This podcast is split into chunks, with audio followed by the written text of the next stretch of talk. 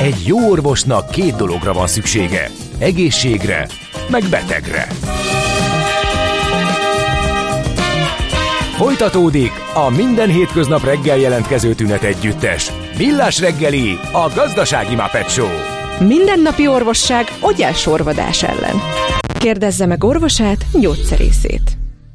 A Millás reggeli főtámogatója a Schiller Flotta Kft.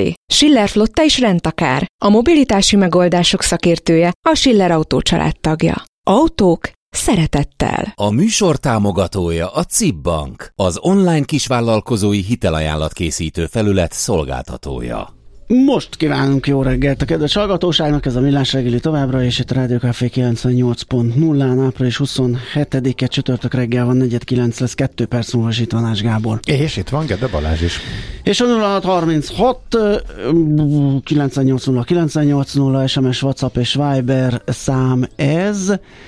Azt mondja, hogy és ott mennyire fejlett a hálózat, ez nyilván a ö, más országok béli távközlési rendszereinél, ugye. Nézd. Tehát, hogy mit kapsz mennyiért, ugye ezt, ez a kérdés. Ezt mármint a hálózat, tehát az erőssége, az tényleg itthon kiváló és a legjobb. Igen. Tehát bárhova mész el, akár nyugatra is. Meg lefedettség, meg a lefedettség, meg tehát a, meg, főleg a mobilosnál nagyon látványos, Igen. hogy azért nagyon sok helyen, aki mész a városból, akkor azért messze nincsen, tehát 4G, tehát ebb, ebből a szempontból, ha ez a felvetés, ez kétségkívül Az emlékezetes volt nekem nálunk. Lisszabon, hogy ott megvadultam a Timbes dombos, nem tudom mi okozta, de mire megtaláltam a, a hotelünket, az egy rémálom volt, mert folyamatosan elszállt minden. De hát csak, hogyha mész mondjuk Pozsonyba a vonaton, á, akár. Át Magyarország hegyek között is, Igen. átmész, abba elhagytad párkányt, Igen. nulla. Igen. Tehát kb. Igen. épp, hogy átmész mondjuk Érsekújváron, ott van valamennyi, de gyakorlatilag semennyi lefedettség nincsen. Tehát mondjuk ez csak egy példa, Olaszországban is sokkal-sokkal gyengébb, úgyhogy ez, ez mindig az. Jó, balagunk tovább, továbbra is adózunk, most uh, különös tekintettel a külföldi befektetésekből származó jövedelmekről fogunk beszélgetni. Figyelem! A nemzetközi helyzet egyre fokozódik. Ne közlekedj üzleti szemellenzővel a nagyvilágban. Aki naprakész és szemfüles, az megtalálhatja a lehetőségeket nemzetközi környezetben is cégstruktúrák, adótervezés, adóegyezmények és vagyonvédelem. Ebben segít a Nemzetközi Vagyontervezésről kristálytisztán a Millás reggeli pénzügyi panoráma rovata. És itt van velünk a telefonvonalunk túlsó végén dr. Magyar Csaba okleveles adószakértő, a Crystal Worldwide ZRT vezérigazgatója. Szia, jó reggelt! Jó reggelt, sziasztok! Na nézzük akkor meg azt, hogy külföldi befektetések, alapvetően ugye erről fogunk beszélgetni, hogy mi a, mi a legelső szempont, amit meg kell néznünk egy ilyen típusú jövedelem esetén? Annyi kiegészítés, ugye külföldi befektetésekből származó jövedelmek kategóriájába tartozik, általában az osztalék, a kamat és az árfolyam nyereség, és hogyha ilyen típusú jövedelmet kapunk, akkor a legfontosabb feladat külföld esetén, hogy megnézzük, hogy olyan államból kaptuk-e ezt a jövedelmet, amelyel kötött Magyarország kettős adóztatás elkerüléséről szóló adóegyezmény, avagy sem. Talán Bocs, akkor adja magát, adja magát a kérdés az amerikai vonal rögtön igen, itt az elején. Igen. Uh-huh. Erre szerintem térünk ki külön, mert ugye jelen pillanatban van adóegyezmény az Egyesült Államokkal, uh-huh és akkor, hogyha előre vesszük az adóegyezményes eseteket, akkor a jelen állapotot meg tudjuk vitatni, és akkor a második felében pedig tudunk arról beszélni, hogy mi van, ha nincs adóegyezmény, uh-huh. ami ja. meg valószínűleg a jövő évi állapotot fogja tükrözni. Oké, okay, nézzük meg akkor Tehát ezeket. az adóegyezményes eseteket kell megnézni, és talán még tavaly nagyon sok hallgató nem is hallott olyan gyakran a kettős adóztatás elkerüléséről szóló egyezmény, de most itt a az Egyesült Államok és Magyarország közötti hajcihő miatt most már szerintem mindenki tudja, hogy vannak kettős adóztatás elkerüléséről szóló egyezmények, és mindenki egy kicsit szakértővé is vált. Igen. De visszatérve, ugye nem elég azt megnézni, hogy van adóegyezményünk, vagy sem, hanem utána azt kell nézni, hogy milyen jogcímen érkezett az a jövedelem. Ugyanis, ha valaki megnéz egy adóegyezményt, akkor abban jellemzően különféle jövedelem típusonként írják le, hogy melyiknek hol van az adóztatási helye. Tehát külön van osztalék kategória, külön árfolyam nyereség, de ugyanúgy a munkabér, a nyugdíj és más hasonló juttatások is külön kategóriába szerepelnek, tehát kategorizálnom kell, hogy milyen jogcímen kaptam azt a jövedelmemet. Ha nem bírom megállapítani, akkor ugye meg kell nézni a külföldi igazolásokat, meg a szerződést esetleg, hogyha ilyen létezik. És ami ugyancsak nagyon fontos, hogy nem szabad meglepődni, de általában a külföldi jövedelmek nem fognak szerepelni a bevallási tervezetünkben, hiszen a külföldi kifizetők Magyarországon nem kötelesek megjelenni, itt adóelőleget levonni, adót befizetni, jelenteni rólunk. Éppen ezért nem találjuk meg az adóbevallási tervezetünkben, tehát nekünk kell ezt a jövedelmet ilyenkor feltüntetni. Egyáltalán hogyan határozzuk meg ezt a hazai meg külföldi dolgot? Mert nyilván nem elég az állampolgárság, hiszen én magyarként szerezhetek jövedelmet Amerikában, ott létem alatt is, az nyilván más kategória, mint hogyha itt Magyarországról szerzem az amerikait. Ez valami lakcímhez kötött dolog, tartózkodás, hogy, hogy válik ez szét? Igen, itt van egy kulcs szó, az adóügyi illetőség. Oh, jó és hangzik. abban az esetben, hogyha valaki magyar adóügyi illetőséggel rendelkezik, az azt jelenti, hogy adózási szempontból Magyarországhoz tartozik. És az adóügyi illetőség meghatározásánál is nagy szerepe van ezeknek az adóegyezményeknek, ugyanis itt, ha van adóegyezmény, akkor abban az esetben az adóegyezmény felülírja a magyar szabályokat, és az adóegyezmények általában az állandó lakóhelyhez kötik az adóügyi illetőséget.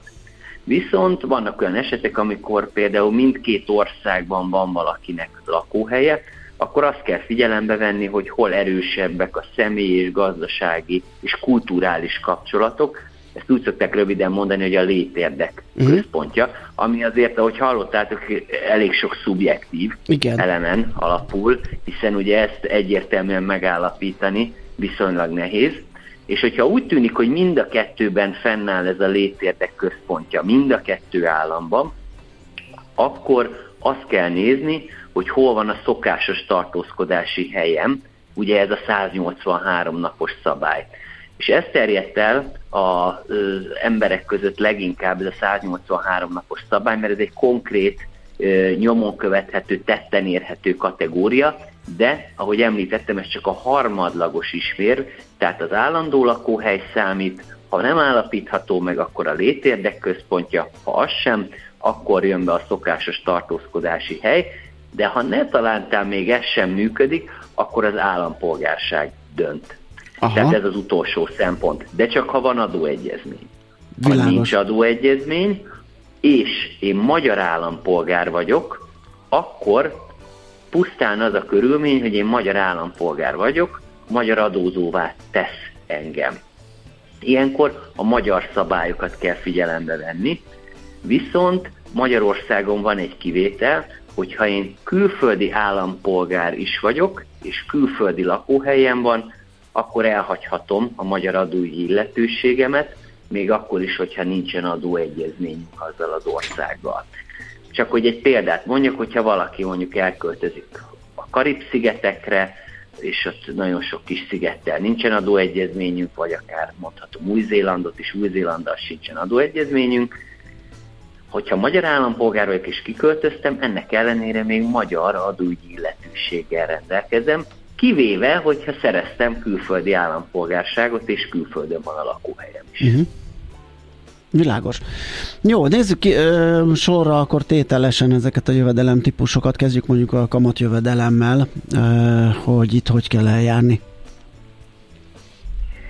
Ugye, hogyha van adóegyezményünk az adott országgal, és akkor induljunk ki ezekből az esetekből, amikor van adóegyezményünk, akkor ö, az egyezmények általában egy kaptafára készülnek. Tehát néha eltérnek egymástól, de jellemzően azért ugyanazt az OECD modellegyezményt követik, és az egyezmények többsége ö, szerint ö, lehetőséget biztosítanak a kamat kifizetésénél, mind a kifizető államának, mind pedig a fogadó országnak is, hogy adóztasson.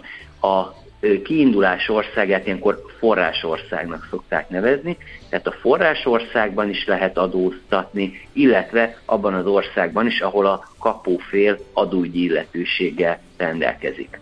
És ugye ilyenkor merül föl a kérdés, hogy hát minek van az adóegyezmény, hogyha mind a két államban adóztathatnak.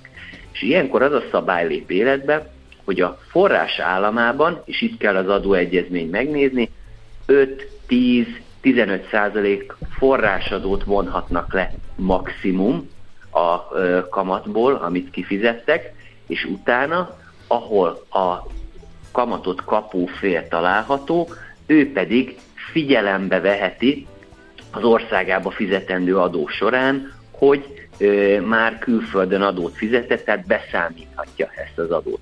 Mondok egy példát, hogyha mondjuk a kamatra 10% forrásadó volt a forrás államában, akkor az adóegyezmény, hogyha ezt lehetővé teszi, akkor levonják a 10%-ot, és Magyarországon ugye 15%-ot kellene fizetni utána, viszont a korábban már levont 10 miatt, itthon már csak 5%-ot kell ilyenkor adózni. Uh-huh. Tehát beszámíthattam a külföldön megfizetett adót. Világos. És igazából ugyanígy kell eljárni az osztalék esetében, ott, ott is általában van a forrásországnak is adóztatási joga, és hogyha él az adóztatási jogával, akkor ugyanúgy ezt megteheti, és akkor itthon pedig beszámíthatom, ha van adóegyezményük. Uh-huh, Oké, okay.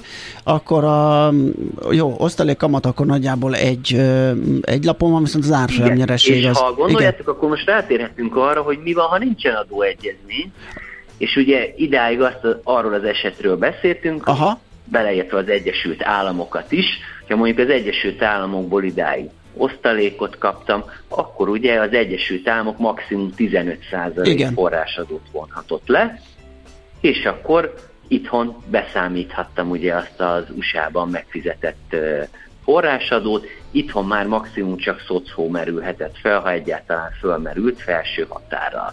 Viszont Ugye az Egyesült Államok, csak az érdekesség kedvéért megjegyzem, nagyon sokszor idáig is levont 30%-ot, mert nem tudta megállapítani, hogy aki kapja ezt a jövedelmet, az milyen adózónak minősül, és úgy voltak vele az amerikaiak, hogy biztos, ami biztos vonjunk le 30%-ot, és ugye tőzsdei ügyleteknél ezt nagyon sokan nem is érzékelték, csak levonták, aztán kész, és szolgáltató válogatja, hogy ki vonta le idáig, és ki nem.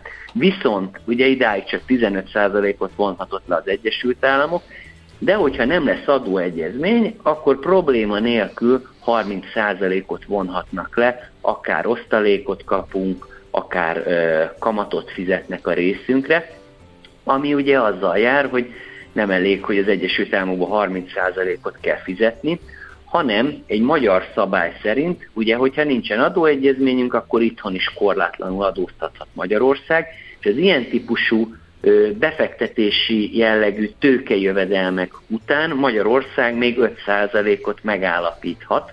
Tehát ez azt jelenti, hogy az Egyesült Államok levon 30%-ot egy osztalék vagy egy kamat kifizetésénél, míg Magyarországon további 5%-ot kell fizetni, és hát jövedelem függő, hogy ugye kell ezt otthót fizetni utána vagy sem, felső korláttal. Tehát látható, hogy minimum 35%-ot kell majd fizetni Gyönyörű. a korábbi 15% helyett. De mi a helyzet az árfolyam nyereséggel? Ugye az árfolyam nyereség esetében, hogyha van adóegyezményünk, akkor abban az esetben az adóegyezmény megléte esetén, akkor általában ezek az adóegyezmények úgy szoktak rendelkezni, hogy ahol az adóügyi illetőséggel rendelkező személy található, ott kell adózni utána, tehát adóegyezmény megléte esetén akkor a 15% SZIA-t Magyarországon kell megfizetni, meg ugye árfolyam nyereség után van 13% szocó is, kivéve, hogyha ugye ellenőrzött tőkepiaci ügyletnek minősül ez a jövedelem, ugyanis akkor nem kell a szocót megállapítani.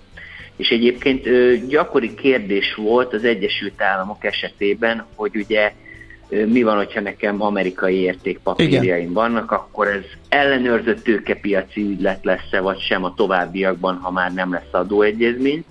mert zárójel sem mondom, az ellenőrzött tőkepiaci ügyletnek az egyik feltétele, hogy legyen adóegyezményünk azzal az országgal, oh. ahonnan érkezik a jövedelem. És Akkor ez jelen pillanatban a kérdést. Nem, uh-huh.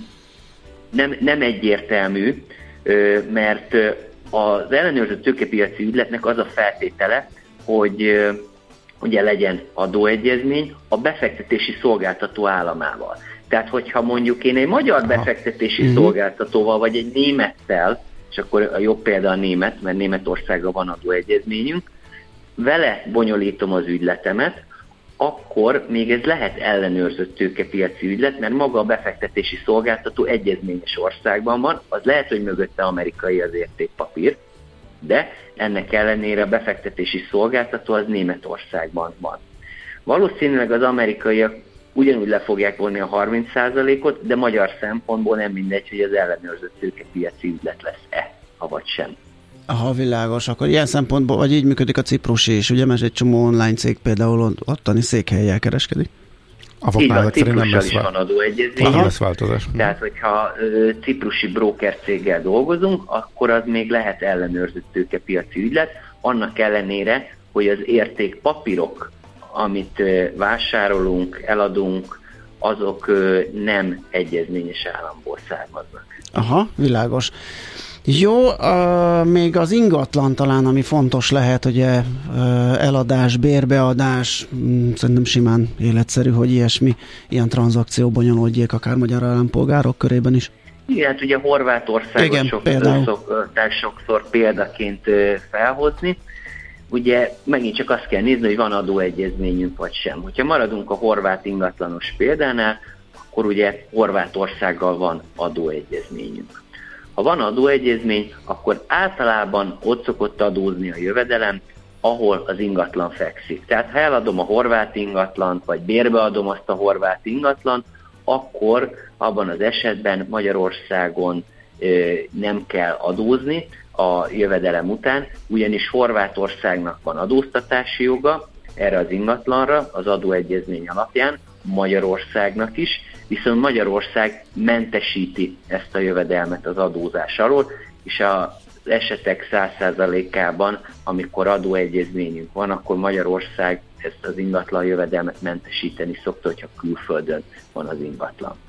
Viszont, hogyha mondjuk nincsen adóegyezményünk, például valaki a Szesel-szigeteken rendelkezik egy panorámás nyaralóval, oh, akkor adnám, a bérbeadása után az a rossz hírem van, hogy Magyarország is adóztathat, Aha. tehát ha nincs adóegyezmény, akkor gyakorlatilag ugyanúgy kellene eljárni, mint hogyha ugye egy ö, magyar ingatlant adnánk bérbe, tehát az önálló tevékenységből ö, származó jövedelem lesz, de a külföldön megfizetett adónak a 90%-át egyébként figyelembe lehet venni ilyenkor Magyarországon. Úgyhogy ha nem egyezményes országban rendelkezik valaki ingatlannal, akkor erre oda kell figyelni, hogy jó eséllyel itthon is kell adózni. Ilyenkor szokott rögtön jönni a komment, hogy és mit lát ebből a magyar adóhatóság, hogyha nekem külföldi ingatlanom van és bérbeadom. Ugye erre az a válaszom, hogy valószínűleg nem sokat fognak ebből látni, mert ilyen ingatlanos adatszolgáltatási kötelezettségek nincsenek, de hát ettől függetlenül mindenki tegye a szívére a kezét, és utána teljesítse az adókötelezettségeit ennek megfelelően. okay. jó, jó. Oké, okay, hát köszönjük szépen. Uh, nyilván ezt is lehetne még ragozni, de hát uh, ennyi fért bele. Uh, ez is hát szerintem... annyit fel tudok ajánlani, ezt tavaly is úgy csináltuk Na. ebben az időszakban, hogy esetleg van olyan hallgatói kérdés, ami nem Aha. ér fel egy két-három oldalas eszével, akkor abban az esetben a következő adásban meg Jó. tudom ezeket válaszolni, bár az valószínűleg már ugyanígy erre visszajönni május 22-e után tudunk, tehát lehet, hogy késő lesz, de ugye az adót bevallani és megfizetni soha nem késő. Így van. Ugye ennek a jegyében, hogyha esetleg van kérdés, jó. akkor azt a következő adásban meg tudom válaszolni. Remek, nagyon jó, köszönjük szépen, és köszönjük a mostani beszélgetést is, szép napot neked. Én is köszönöm. Szia! Sziasztok Dr. Magyar Csaba, okleveles adószakértővel, a Krisztál Vörnvágy ZRT vezérigazgatójával beszélgettünk, most rövid hírek jönnek. Járj mindig egy lépéssel előrébb. Elemezzük együtt a határon átnyúló ügyleteket jogi és adózásügyi szemszögből. Emlékezz, ne tedd az összes tojást egyetlen kosárba. Ez a pénzügyi önvédelem tudománya. Nemzetközi vagyontervezésről kristálytisztán. Jé, hát ez meg micsoda? Csak nem. De, egy aranyköpés. Napi bölcsesség a millás reggeliben. Hm, ezt elteszem magamnak. Egy hallgató teljesen jogosan azt írta, hogy hát Gyurcsik Attila ellopta a mai aranyköpést, úgyhogy eh, nehéz lesz fölvenni vele a versenyt, mert szerintem az ő mondása abszolút ide illet, de azért, de azért próbálkozunk. Főleg úgy, hogy se hangom, se adásmenetem, mert becsuktam, úgyhogy ezt rád bízom, kérlek szépen. Herbert Spencer 1820-ban született ezen a napon, és azt mondta, hogy mielőtt bárki újra formálhatná a társadalmat, a társadalomnak kell megreformálnia őt. Balázs, milyen egyetértve? Nézd. Abszolút. Aki a fejéből. Nem tudok hozzászólni, nem tudok hozzátenni egész egyszerűen. Én csak értelmezni próbálom. Sziasztok, jó reggelt. Szia. Na várjál, még kapsz, kapsz mindjárt egy uh, szignált Kapsz mindjárt is, egyet. Hanga Zoltán vagyok, az állatkert szóvivője. Hallgassátok ti is a rádiókafét. Inkább több legyen, mint kevesebb. A műszer neked egy fal, a garázs egy szentély. A sebről a váltó jut az eszedbe. Zavar, ha valaki ellel mondja a rükvercet? Akkor neked való a futómű, a millás reggeli autóipari rovata. Hírek, eladások, új modellek, autós élet. Kressz. És ahogy hallhattátok, itt van velünk Várkonyi Gábor. Szavasz! Sziasztok, valamint jobb, ha több van, mint kevesebb. Ez egy dologra igaz igazán az életben, a köpcentire. Ja, ne, hát, nem. Tulajdonképpen bármit nem. le lehet folyt, nem. fordítani köpcentire, igen. igen. igen. nem bizt, nem feltétlenül, miért? Nem, Azért, hogy téged azonnal felidegesítselek, és ja, involváljalak nem, én csak, az adásba. Én csak megpróbálom fölhívni eléggé el nem ítélhető módon, és nyilván utalva azért rovatomra is kicsi képmutatóan a figyelmet Igen. a zöldülés fontosságára. Te, te csak ültes fát, annyi kerozint égetsz, amelyet egy kisebb állam. Autók. Nincsen köze a. Nagyon keveset égetek. Én a legkisebb kibocsátású, hát egy ülésre vetítve messze-messze legkisebb kibocsátású légitársaságokat választom. Kimondottan. Kimond, nem.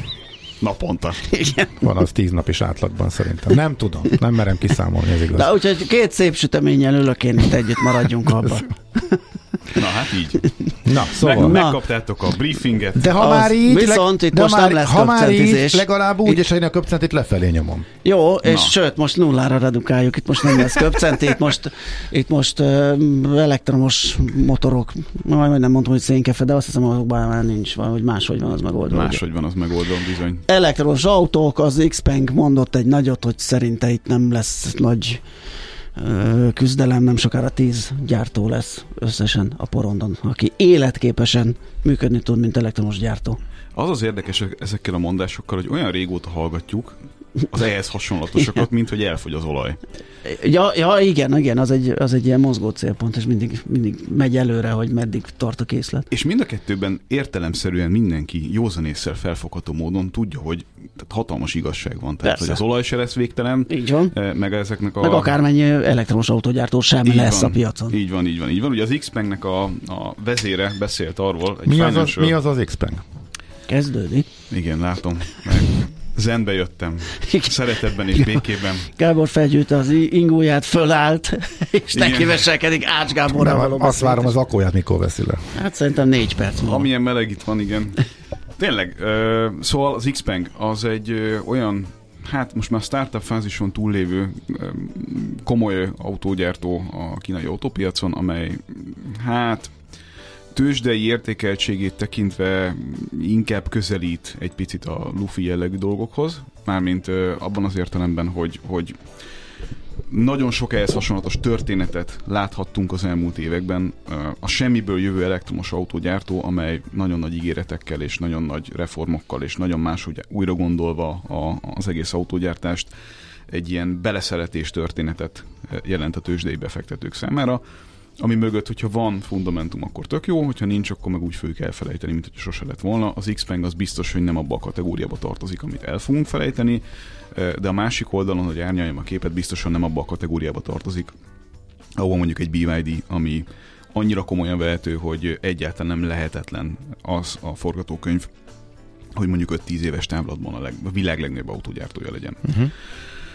A, az x nek egyébként nagyon nagyot esett a... a De hanyadik úgy nagyságban van, nagyjából ugye a kínai gyártók a, között? Ha a kínai gyártókat nézzük, akkor a, hogyha az első negyed év eredményeit veszük figyelembe, akkor egy ilyen top 10 környéki Aha. autógyártó, most inkább kívül, mint belül a, a top 10 Akkor azért nem olyan nagy gáz, hogy nem tudtam, hogy kik ők, mert teljesen őszinte kérdés volt. Nem, nem, nem. Tehát Na. ahhoz, ahhoz követni kell a, a kínai autóipart, hogy a, az X-Pengel találkozzál, bár ez már Vagy az a egyáltalán az elektromos autók igen, de ez már az a kategóriai cég, Híreit. amire azt lehet mondani, hogy ennek a dolgai már átjöttek Európa, európai hírek kapcsán is az itteni fogyasztókhoz. Tehát nem találkozol még vele az utakon, de biztos, hogy olvastál már róla, hogyha egyébként autóipari uh-huh. sajtót fogyasztasz.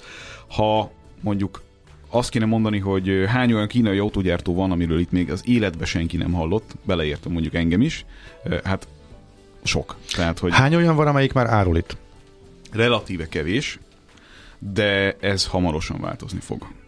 Tehát megjelentek már Európában is, és egyébként Észak-Amerikában is olyan autógyártók, olyan kínai autógyártók, amelyek három-négy évvel ezelőtt nem voltak a radaron, sőt, egyébként nem csak kínaiak, tehát mondjuk vietnámi gyártók is próbálkoznak például, de hogy az igazi nagy offenzíva az még előttünk áll, az, az teljesen világosan látszik, és annyira erős, tényleg tektonikus mozgások és, és földrengésszerű események vannak a kínai autópiacon több összetevőből együttesen, hogy egy ilyen relatíve erősnek tűnő pozíciókkal működő Xpeng vezér is olyanokról beszél, hogy annyira gyilkos lesz az árháború a következő években, meg annyira nagy lesz a változás a következő években a világ autóiparában, hogy 10 darab gyártó fog uh-huh. szerinte megmaradni, a többit azt vagy akvirálják, mások nagyobbak, uh-huh.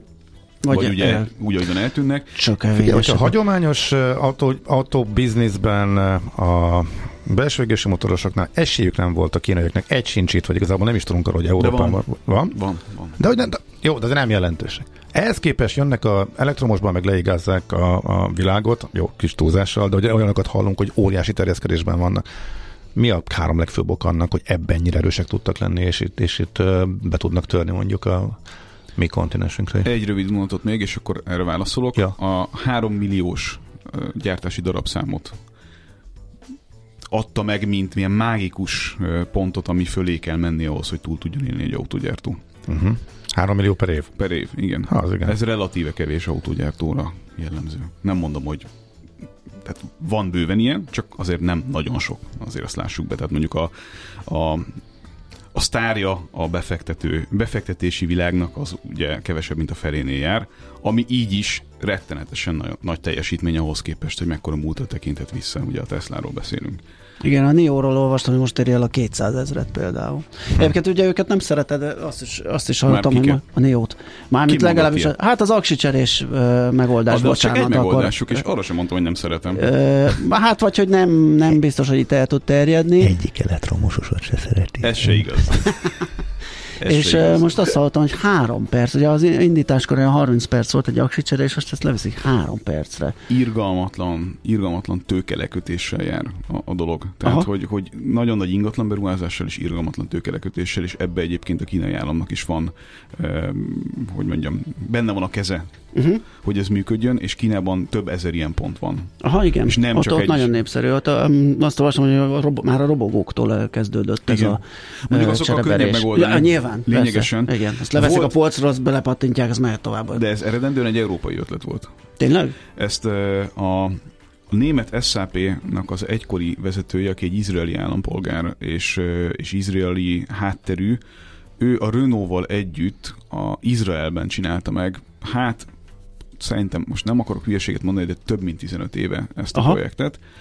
Csak hát ugye ott még se az elektromos autózás nem volt abban az állapotban, Persze. se a piac nem volt abban az állapotban, hogy ebbe azt a forradalmat láthassa, Persze. amit utána végül is kikényszerített az uh-huh. élet.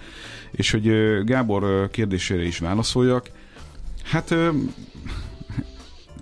ez szerintem relatíve egyszerű. Tehát azt és erről már tényleg viszonylag sok blogbejegyzést is írtam, azt látták a kínaiak, hogy, hogy minimum két évtized mire fel tudnak zárkózni belső égési technológiában, úgyhogy game changer, másik, másik játékot játszanak. Időben tettek az elektromosra.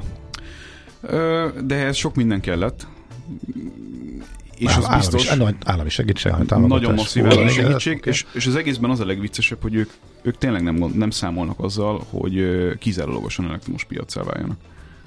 Tehát nem, tehát a kínai mérnökök, kínai autóipari mérnökök szövetsége álláspontja szerint, most itt majdnem nem tudtam egyeztetni az elejét a végével a mondatnak, szóval a kínai mérnökök, kínai autóipari mérnökök szövetsége az arról adott ki állásfoglalást, hogy 2035 környékén a a teljes piac 60 kötője 80 százaléka még mindig részben vagy egészben belső égési motorra uh-huh. fog támaszkodni. Hogy ez mennyire igaz annak alapján, hogy mit látunk a piac dinamikájában, lehet, hogy mások lesznek az arányok, ez elképzelhető. Az látszik jelenleg, és erről akartam egy picit beszélni, hogy az első negyedév alapján a belső égésű piac az azért szakad be, mert a kínai vásárló szemével nézve nem nagyon érdemes jelenleg semmit sem venni. Azért nem, mert amit látnak az elektromobilitás kapcsán gyilkos árharc tekintetében, az tovább fog terjedni a belső égésűek piacára. Uh-huh. Sőt, már tovább terjedt. Uh-huh. Július 1-én lesz egy nagyon drámai szigorítás a kipufogógáz normák kapcsán, Kínában is, és addig azt a letermelt, vagy legyártott, pontosabban legyártott darabszámot, ami ott áll valahol, különböző gyártóknál, azt piacra kell vinni, különben nem lesznek forgalomba helyezhetőek. Uh-huh. Most innentől érzékelhetitek, hogy uh-huh. mi van akkor, amikor kevés a vevő, uh-huh. sok a legyártott autó, és van egy határidő, ami, Csodás. ami szorít. Igen. Forgalomba kell helyezni uh-huh. ezeket az autókat addig, és ez a mennyiség, ez, ez, ez be fogja indítani azt a spirált is, ami árcsökkenést fog okozni a belső égésűeknél. Ami érdekes, most uh, hanyadika van ma? 27? 6? 6? 7. 7.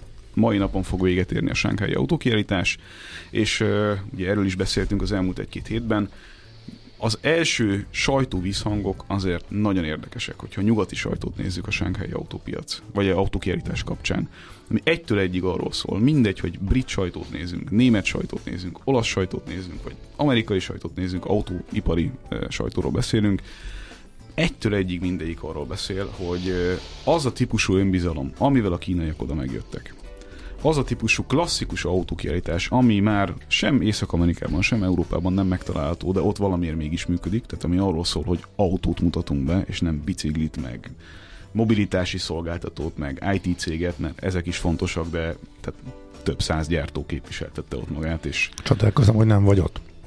Egyébként biztos, hogy a következőre valahogy meg fogom találni az utat, mert, mert rettenetesen érdekel. Ugye ez a Shanghai, ez nagyon sok év után lett újra megrendezve a Covid uh-huh. miatt, ugye ez elmaradt az előző években, és ezzel a sok év kiadással tényleg megérkeztek oda olyan autógyártók, amikhez képest, kínai autógyártók, hangsúlyozom, amikhez képest az összes többi már száz éve működő OEM az úgy nézett ki, mint egy tegnap előtti valami.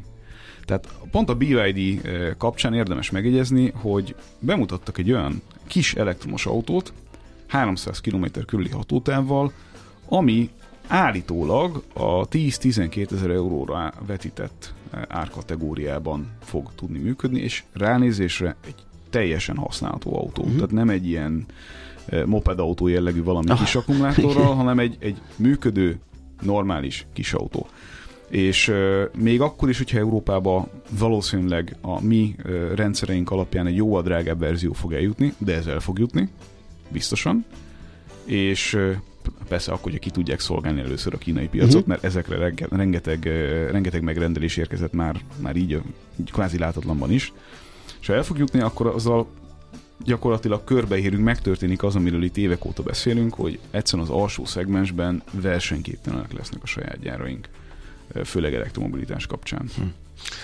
Egy tippet mondj.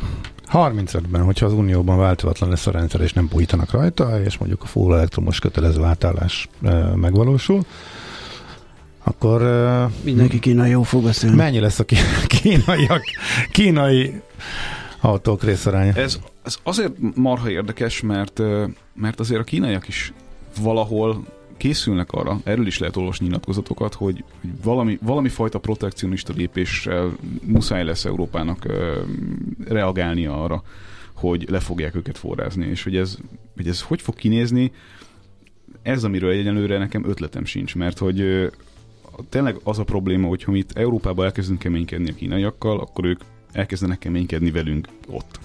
Tehát a saját piacukon, ami mégiscsak... Mm, már mit, tudsz, már mit, mit, mit tudnak csinálni? Bármit. Mit a Volkswagen megvámol, vagy hogy... Bármit. Hát minden hát, házon belül van. Hát, ahogy az amerikaiak egyik napról a másikra tudtak hozni egy olyan törvényt arról, hogy csak azt támogatják, ami bizonyos százalékban amerikai értékláncot használ, vagy csak olyan helyen van gyártva, uh-huh. amivel szabadkereskedelmi egyezményük van, és egyébként több ezer eurós, vagy bocsánat, több ezer dolláros hozzájárulásról beszélünk itt, tehát aki, aki nem kvalifikált arra, hogy ezeket megkapja, az gyakorlatilag kiárazza magát a piacról, ezt ugyanúgy meg tudja csinálni Kína is. És mm. abban a pillanatban... gyártják ott is a Volkswagen-eket, meg a Merjokat, nem? És szerintem, Még. szerintem Még. mennyibe fog telni hozni Igen. egy törvényt mondják, arról, hogy, hogy akkor, akkor innentől, innentől fogva csak százszerzalékos kínai tulajdonú cég az, akit támogatunk. Ugye ez egy nagyobb játszma politikáig ér föl hát az erőviszonyok. Minden politika. Persze, hogy ki, igen, nyilván ez megjósolhatatlan, hogy ki mit fog itt lépni a saját érdekei védelmében. Az a kérdés, hogy, hogy Azért mit tud? Az, mit tud, igen. Mit tud, ha? De nekünk sok, sok, hogy mondjam, tárgyalási pozíciónk nincsen velük szemben. Az a kérdés, ez hogy nekünk ők... ez Európa? Igen.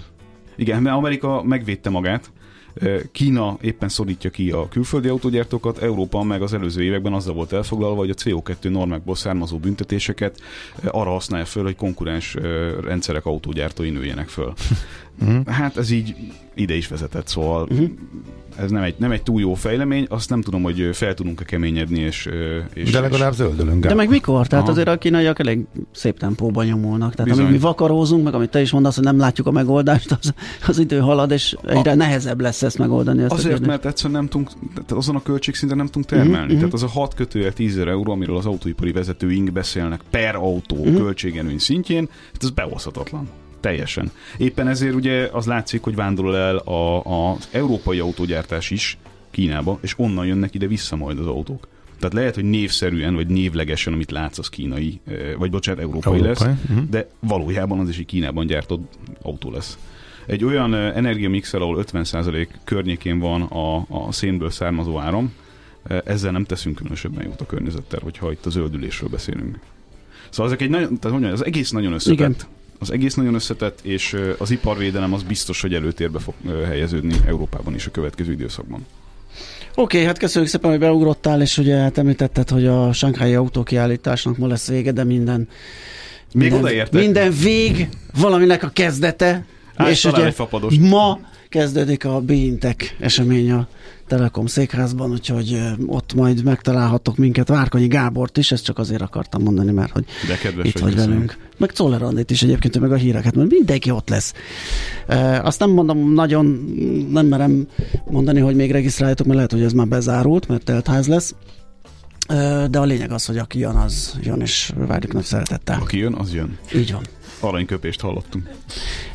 Többel bekerülök már majd ebben a, ebbe a rovatba a jövőben. Oké, Gábor, köszönöm, hogy itt jártál. Várkonyi Gábor volt a vendégünk, most hírek jönnek Czoller Andival, utána jövünk vissza és folytatjuk a millás reggelit.